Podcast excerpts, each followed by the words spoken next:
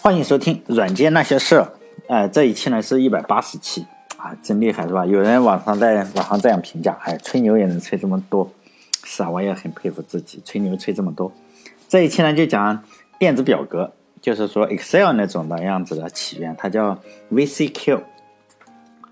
呃，为什么叫这个啊？就这一期呢，就是说，比如说我们知道的电子表格，有可能就是微软的 Excel，或者是苹果的有个 Numbers。可能还有一些我不知道，比如说开源的有一些嘛，Open Office 还是 LibreOffice 都有一些，包括 WPS，当然也有就是电子表格，但可能就是我不知道。但是不管这一些吧，不管是 Excel 也好，还是 Number 也好，也不管是其他的，但这些呢都不是呃这个最初的原创者，就是说第一个不是他们做出来的。世界上第一款就是销量非常巨大，也是电子表格的首创者，他实际上那个人呢，他叫。Dan b r a k l i n 就是布莱克林丹吧，就丹布莱克林，他是哈佛大学的学生。呃，他在学校的期间吧，然后他就呃结合了就是同学的建议啊，还有老师的建议，做了这么一个叫做 VCQ，就是 Visible Calculator，就是可视化的电子呃计算器的这么一个软件，就是 VCQ。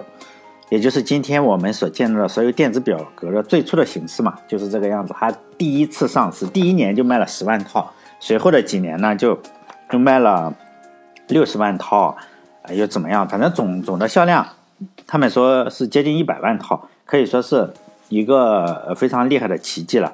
尤其是考虑到当时就是电脑的数量是远远不如现在多，要知道那是一九。那那非常早的，就是嗯，考虑到就是电脑非常少，那个软件呢，就最初的时候它是跑在，呃，发布的时候是跑在苹果的那个二苹果二那台电脑上，后来才跨平台，当然跨的还很多，包括 DOS 什么的都都都有，八位机上也有，直到后来有这个莲花嘛，就 Lotus 一二三，就莲花公司啊，它开始做嗯这个。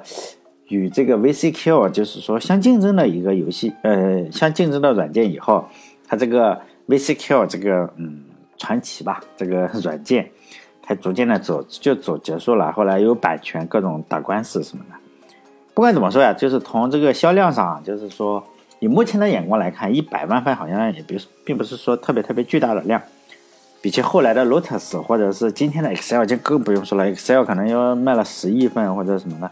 这点量实际上一百万份不算不算太多，但是呢，我认为就是说，如果没有这个 VCQ 这个软件的话，可能电子表格这个市场要很晚才能被其他公司所重视。所以呢，这一期我要讲的就是这个传奇的软件嘛，这个传奇的程序员，但还有这个传奇的公司嘛，这个公司也非常非常传奇。但这个公司在包括这个程序员也好，就是在这个软件的历史上，可能就是昙花一现嘛。就我讲的软件那些事，很多都是公司不存在了，就这个公司也不存在了，这个产品也已经不存在了。也许这个世界上没有一个人在用这个软件了，但是我仍然觉得它已经足够绚烂了嘛。毕竟这个世界上大部分都是大部分人，绝大部分人就百分之九十九点九九九九九什么的人，都是默默无闻的就这样过一生嘛。像我这样就是默默无闻的过一生，实际上做出这样一个引爆。呃，早期的这个软件市场已经，呃，够吹一辈子牛了，是吧？对普通人来说，可以说 VCQ 是我做的，那肯定可以吹牛了。但实际上，就是我就说嘛，这个历史啊，大部分都是有这种英雄创造的嘛。啊，当然比较就是说，呃，合理的说法是说，哎，人民创造了历史，实际上并不是啊。哎，如果把英雄也算成人民的话，那肯定是 人民创造了历史。但实际上就是有这种。比较传奇的人创造了历史，不管他好还是坏，实际上，当然这是我的观点哈，就是说，你如果有人相信不就是人民创造了历史，那你就继续相信。其实我也不不去给你争，但是我认为就是说，英雄也算是人民嘛，也应该就是人民创造了历史，这一点也没什么错误哈。就我先说这个英雄嘛，先说这个人，他的名字呢叫做丹布莱克林，呃，他是一九五一年七月十六日。然后出生在美国，这个是个美国人，美国的费城。他是在一九七三年的时候嘛，就是二十三岁的时候，呃，他从 MIT，他学校也非常好，毕业了还拿了两个学位，第一个是电气工程，第二个是计算机，就两个学位嘛，学士学位。然后就去 DEC 啊，还有几家公司，他好像没没有详细介绍。他最最最主要的介绍了 DEC 这工作了几年，就是当程序员呢。当然，我没有呃再找出他还写过其他另外什么软件。这段时期的历史实际上并不是特别特别的详细。按照他的访谈，他只是着重讲了一个，嗯，他在 M 开 MIT 的时候，他搞了个排版系统。和上上期就是我讲 Adobe 的时候，他的创始人之一嘛，他的父亲也是一个出版行业的，就做那种电嗯手工排版的吧，就出版行业的。当然，他他也就去，本来是想研究另外一个东西，但是他后来想想，他父亲这个研究排版的，也许他去研究排版会比较好，因此呢，他就去研究了排版。后来他找工作，又到了这个 DEC 的这个电脑排版这个组。当时的条件是没有这么好的，他有一项工作是做什么？就是做软件嘛。做软件就是当时记者是把稿子发回发回报社，他。他 DEC 有这个业务，可能是，但具体不知道。反正与报社关系非常非常的什么紧密，但我也没有见过他说的那个当时用的电传打字机是什么样子，所以也不知道。所以呢，他需要用很快的速度把这个电传打字机传回来的这个东西啊，转化成电脑可以排版，就电脑是可以理解的一个语言。用他的话来说，呃，就他说嘛，这个他做的这个软件叫 Typeset 十，一个呃。中间有个这个小小小横杠，就是说 Typeset 十。那我没有找到这个软件，就是你可能我认为现在可能没有人用了，就说很早了嘛。当时他说他压力就非常大，因为他是在与报纸啊出版业来工作的，每天都要面对什么，就各种突发的新闻。所以呢，比如说到明天出报纸的话，今天这二十四个小时之内。每天都要有这个突发新闻，因此这个新新闻版面的变动非常大，因为你不知道哪哪个事情会上头条，哪个事情会拿掉嘛，因此它这个软件就显得非常非常重要。如果它的软件出了 bug 的话，就不能够快速的对这个报纸呢进行排版。显然我们知道你软件坏了，有可能导致这个报纸的新闻，嗯，有可能就是落后了嘛，或者是成了旧闻。比如说今天今天出了新闻，如果你不能很好的赶快排版的话，可能明天你再报就没人。就说你这个报纸不行是吧？可能会让这个报纸上有钱财上的损失，大家都不买了嘛。呃，他这个采访，嗯，我看的是他写的文章，就记者采访他，采访就比较有意思。他就说嘛，当时就是抢速度，他也没有说，哎呀，我是在乎美国老百姓的情绪啊，他就说只算金钱。他就说嘛，我那么多人啊，这个报纸一定要发出去，你如果发重了或者是延迟了，就赚不到钱了嘛。就这个意思，他就说不停的在说这个钱。当然，我我没有去过美国，是吧？不知道是不是美国这个报纸是可以随便发东西的。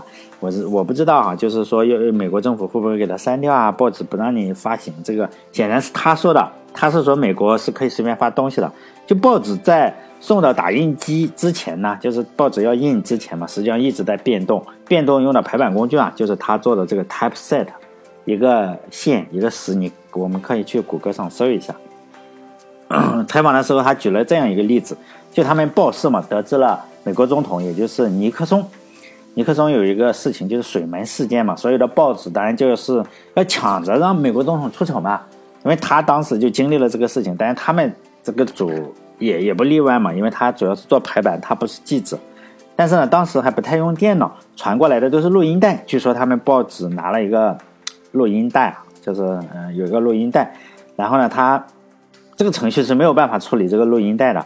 但报纸上我们知道，你又不能发语音，是吧？要把这个录音带啊给传到就美国各地的一个分部，就是用什么？用电传打字机。因此呢，就是说他需要用电报，然后去读这个录音带，然后再怎么把这个电报的录音的这个信息啊传到全国，然后这就是说要怼美国美国总统嘛。这个报纸就喜欢美国的。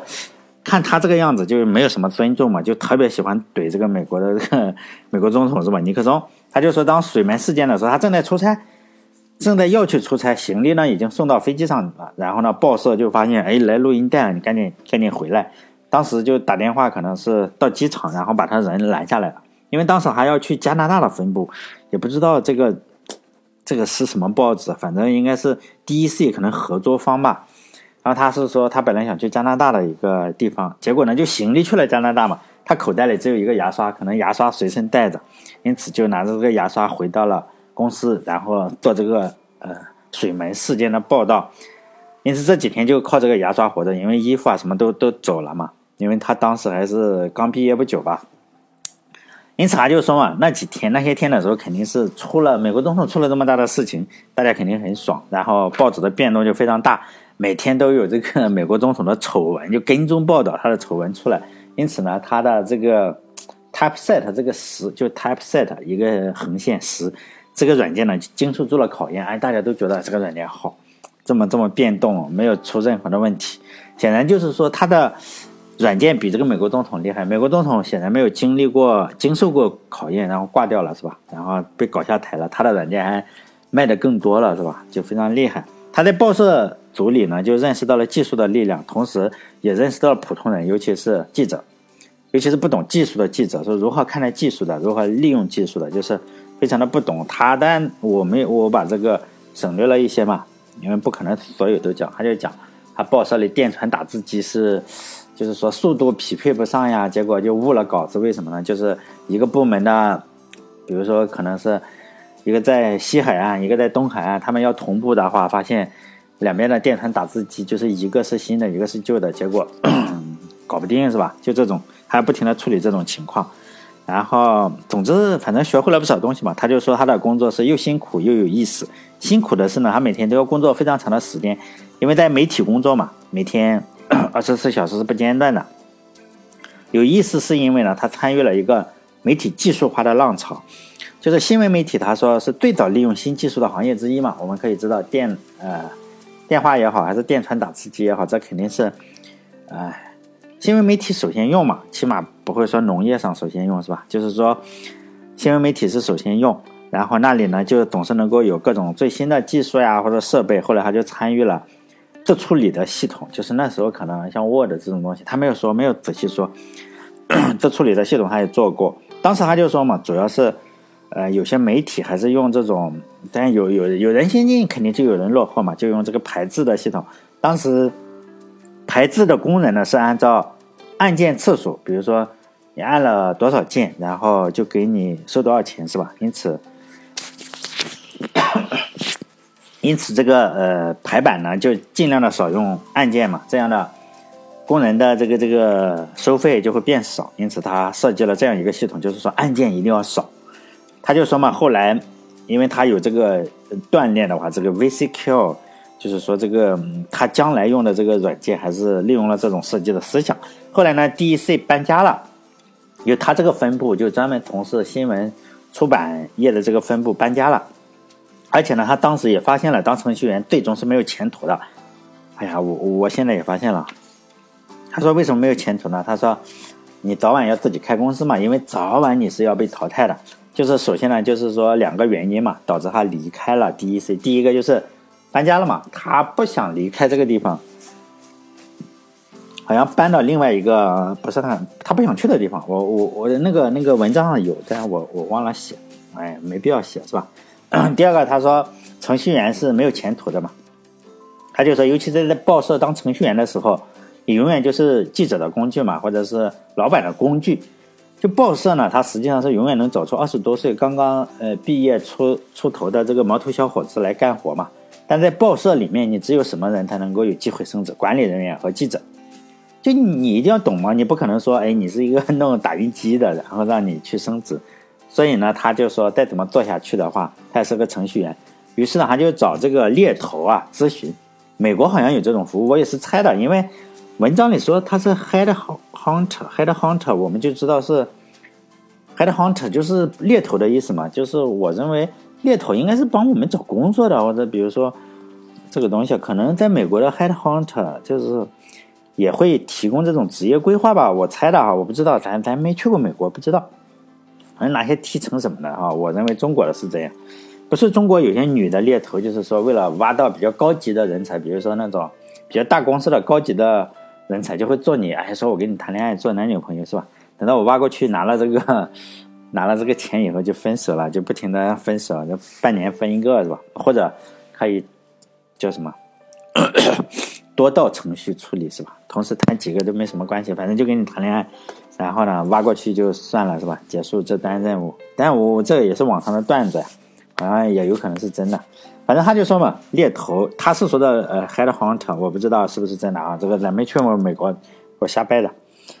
反正他说嘛，猎头说你得有自己的呃这个这个事业，或者叫职业规划师吧。职业规划师说你得有自己的事业，你要研究一下如何提高你自己的竞争力。比如说你得学着开公司啊，这个技能要有学会。所以呢，你最好去读一下 MBA。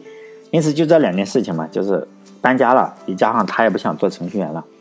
否则的话，说你五十岁了找不到工作了是吧？他一听也比较悲惨，于是他就听了这个，呃，职业规划师的话。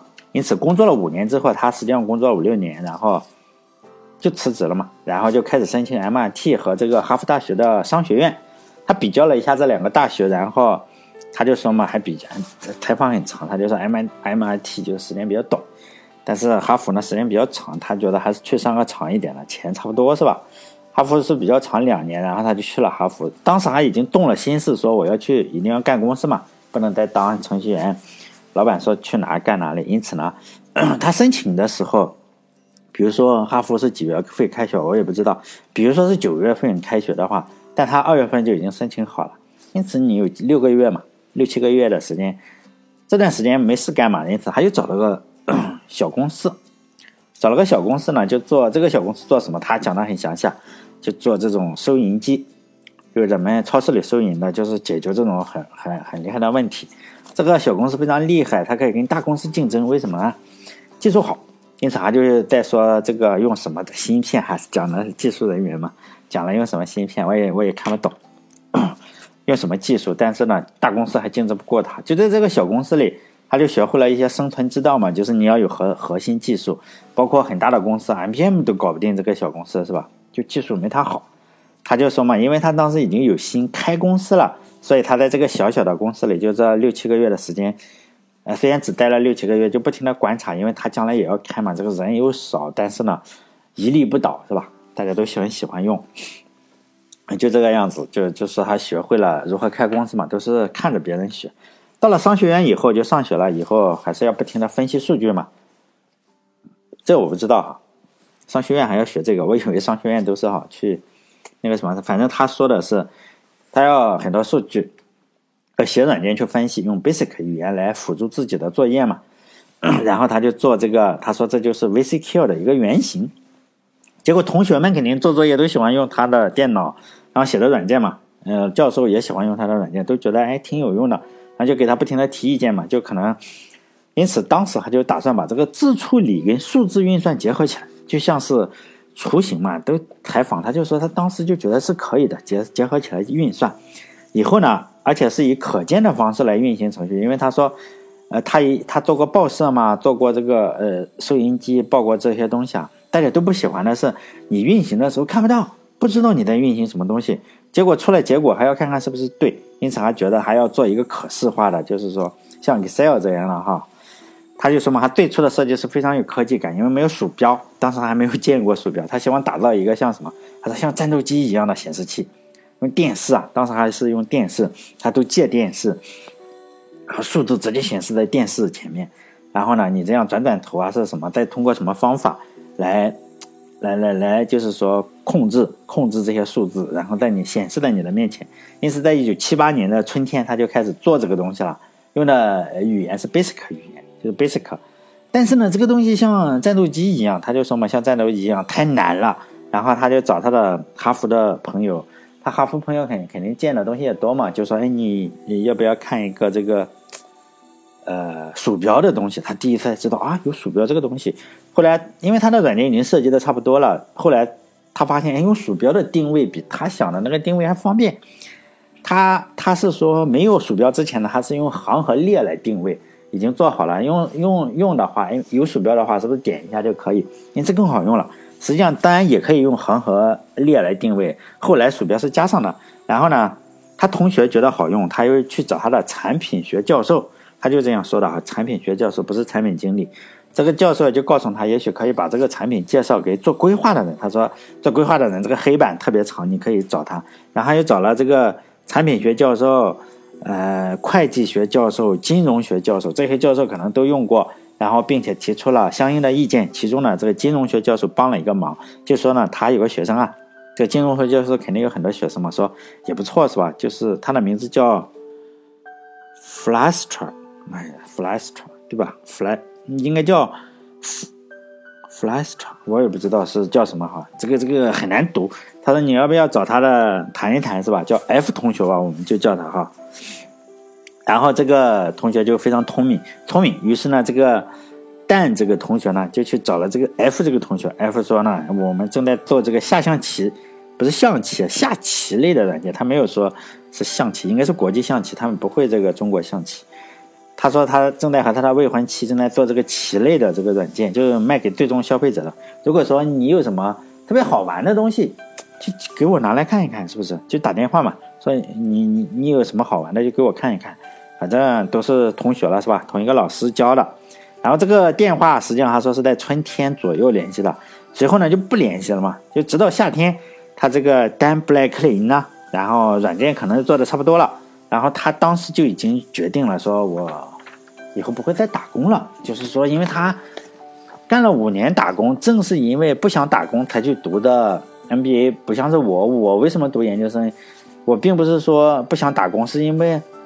是吧？我这个不想工作又去读研究生，他是不想工作，不一样的。就是说，我是没有工作去读的研究生，他是读了五年之后又读，显然他就已经想那个什么。我是逃避，他是主动的去开公司。因此呢，他发现他做了之后，然后不知道如何卖软件，他又想起了他这个同学，就是 F 这个同学，他老师推荐给他的，或者叫 Fuster，Fuster 吧，Fuster 啊，我不知道什么东西了，反正。他将来还跟这个同学有有很多的联系，就就读这个 F 同学吧。就那是已经是秋天了，他就去问问，哎，如何去卖这个软件是吧？两人见面以后啊，可能就是相谈甚欢，相见恨晚。从谈话中就说嘛，这个这个蛋就说嘛，你这个软件啊是跑在这个 PDP 是吧？嗯，这个这个软件上就是我们开发 Unix 的那种机器上，但这个机器啊是小型机，太贵了。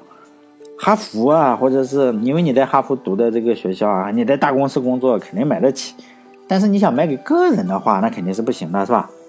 你你买卖给个人的话，你这个你还得做这种个人电脑，就是 Apple 二这个电脑，你最好做这个版本，然后呢，你才能可能卖给最终的用户，是吧？然后呢，这个人正好有两台电脑，一台苹果电脑，另外一台是我都不知道什么型号的电脑。他说了，八位机，然后。他就借给了他其中一台这个 Apple 二，然后给了这个布莱克林，丹布莱克林，然后他就把这个电脑搬回家，就开始花时间嘛，就 Basic 也可以支持的是吧？然后就在这个电脑上做这个 VCQ，就做了，他说几周就差不多做完了，还把把电脑借了几周，因为他已已经做过几次了，可能天才不一样是吧？人家移植一下几下就移植好了。然后呢，就很快的就把这个软件就做出来了，做出来可以运行在这个个人电脑上。个人电脑当然是给同学看一下，发现哎还真的不错。然后他又去找这个卖棋类软件的，就是说还是卖个人软件的嘛。然后说他们要规划一下，看看如何把这个软件卖出去。但这一期的时间就差不多了，是吧？下一期再去看一下他开发的时候碰到的一些问题，还有就是说这呃他们三个人嘛。嗯，现在出来了两个了，这 F 同学，还有他这个同学，还有另外一个哈佛的同学，他们三个人实际上成立了一个公司，来专门卖这个呃软件，第一年就卖了十万份，非常厉害哈。我们这里非常厉害，嗯，就是说讲讲人家的故事嘛。好，这一期就讲讲到这里，主要时间不能太长，就是嗯，希望大家 多多广告，就是希望大家点点我的微信公众微信公众号叫“软件那些事”六个字哈，“软件那些事”。然后帮我点点广告，嗯，当然如果不想点点广告，那现在不是支付宝做那种什么活动吗？是吧？用花呗你可以，是吧？嗯，在那个输入我那个什么推荐码呀，然后就在这个公众号的文章下面，是吧？你可以赚个运气好的话，你可以拿到五六块，然后运气差的话拿了一毛钱，然后运气再好的话有二十多块，就这个样子，反正。你起码能赚一点钱，因为我发现，如果我其实我在电台里说，哎，帮我点点广告，实际上大家一听，妈的，你点点广告，实际上只有你自己赚到钱，所以呢，实际上并没有多少人来点，大概就是，哎，反正每一期做做是三十块钱、四十块钱的广告费嘛。然后我发现，哎，我我还有一个群，就是我踢球的群，我加了加了踢球的群，我是群主。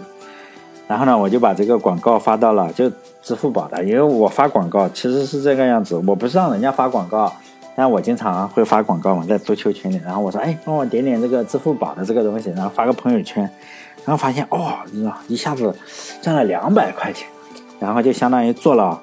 五期电台或者四期电台或者五期电台，我发现，哎，也许入错行了，是吧？好了，嗯，希望大家关注我的微信公众号“软件那些事”，点点广告或者点点支付宝。好了，这一期就到这里，再见。